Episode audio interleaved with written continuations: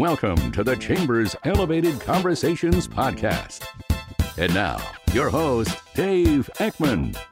Welcome to another edition of Elevated Conversations.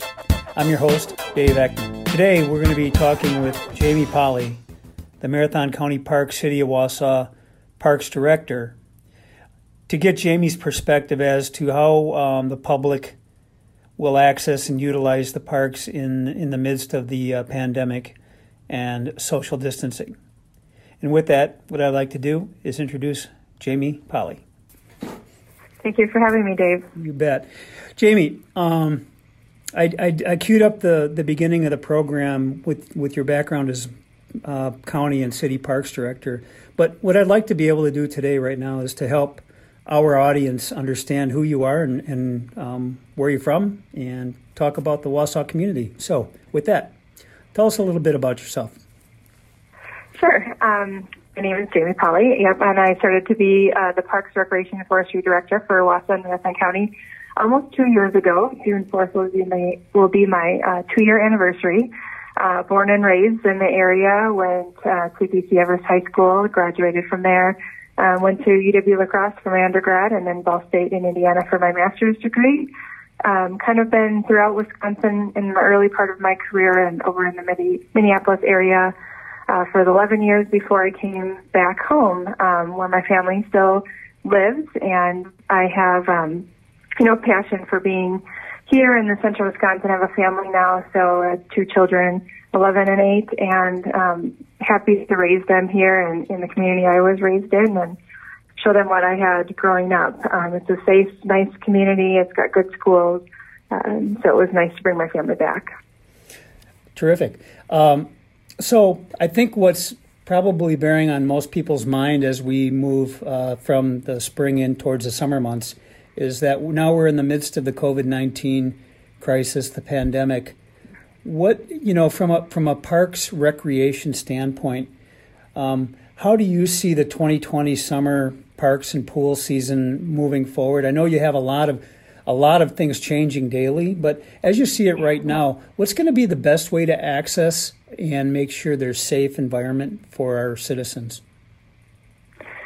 Yeah, as you mentioned, it is changing changing daily. Um, but we have really come to realize that during this time, people really need the parks. And they really need to be outdoors and just to clear their mind, to get some fresh air and some sunshine. Um, as well as, you know, we try to go with the health department's recommendations and guidelines uh, from the state and the local health departments on what we require in the park. So right now, all of the city and the county parks are open to the public, and there are some restrictions in just some of the areas. Um, boat launches are open and a pass required as always. Uh, pickleball, tennis courts, they just opened, but there are some social distancing requirements. Uh, basketball courts are the only thing that, as far as a sport field um, or sport area, are closed. As long as our sports fields are closed too for organized sports, but um, trails are open. Uh, all bike trails open last week. Camping is open as of May 1st, and very very busy in our campgrounds. Uh, disc golf is open with some social distancing restrictions. So the majority of our system is open and operational for people to use. Uh, with that, we just want to make sure people are abiding by the physical distancing um, that is required, and that they're helping us keep the parks clean and um, reporting anything that they see to us. Because one of the um, items in the order is that if we see that social distancing isn't abided by, um, or that there's vandalism or a lot of litter in our parks, our health department can shut their parks down, and we don't want that to happen because we do think they are critical. Um, moving into the summer, um, we, you know, a lot of the events have canceled. Uh, we will definitely be following whatever guidelines are set in place. As of right now, it's the Badger Bounce Back Plan and the different phases that uh, put a stipulation on the number of people in any given area. Um, if depending upon you know what guidelines come about, if that changes, we'll follow those guidelines. But most shelter rentals, big events have been either postponed or canceled right now, uh, so it's more general use. Um, we have a, 100th anniversary celebration planned for August. That one uh, is August 15th. We are really hoping that we could possibly have it, but we will follow those guidelines and maybe postpone it till next year. Um, the big one you asked about was pools. Uh, we have three Wausau pools in our, our splash pads. And as of right now, the City Council um, and the, the County Parks Commission have made a, actually it's the City Parks Committee and the City County Parks Commission have made a determination that we definitely will not open on the first week of June like we originally planned, and um, potentially we could open July 1st. However, I think um, that will be, I know that will be revisited within the next few weeks and will be revisited no later than June 1st uh, because it's very hard to figure how we would manage the pools um, depending upon whatever phase we're in. If we are still in phase one with 10 people, the pools cannot open um, because we have 10 guards that we need up. Um, phase two is a little bit harder. Uh, talking regionally with my colleagues in, in the region, um, not just Marathon County, but throughout Marathon County and the neighboring counties, really uh, it's more feasible for any of us to open if we were to hit to phase three, where there isn't any guidelines.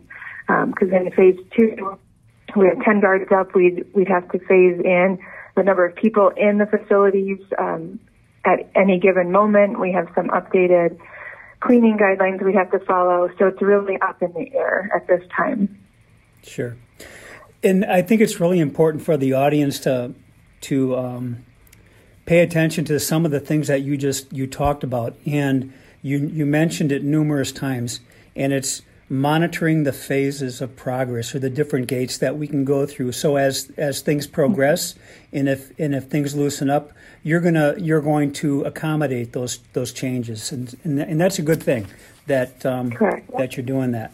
Um, and you made a comment, Jamie, about the the importance of outdoor recreation. Um, I'm a runner and I enjoy running um, the river trail uh, extremely. It's a it's a beautiful trail. If people have not done it, I encourage you to get out, walk your dogs, take a walk, or run. Um, but on that trail, Jamie, is River Life Park. And I know, you know, through a video that we did, that uh, your kids and family enjoy that park, and I've seen that park in action. Um, can you? I think for people who haven't seen it, can you just describe why that type of a park is so important for this community? Yeah, um, the park that along River Life is really important for the community to um, explore what the river has to offer. The river is a gem of our city that hasn't been really highlighted um, until recent years when the city made a, a conscious effort to improve the waterfront. Um, but it's a accessible playground that has poured in place surfacing activities for everybody. Um, it's got one of the highest skywalks in the region, so you can get a different view um, as a child or adult as you climb up there. Uh, it's got an adult fitness area and a um, challenge course.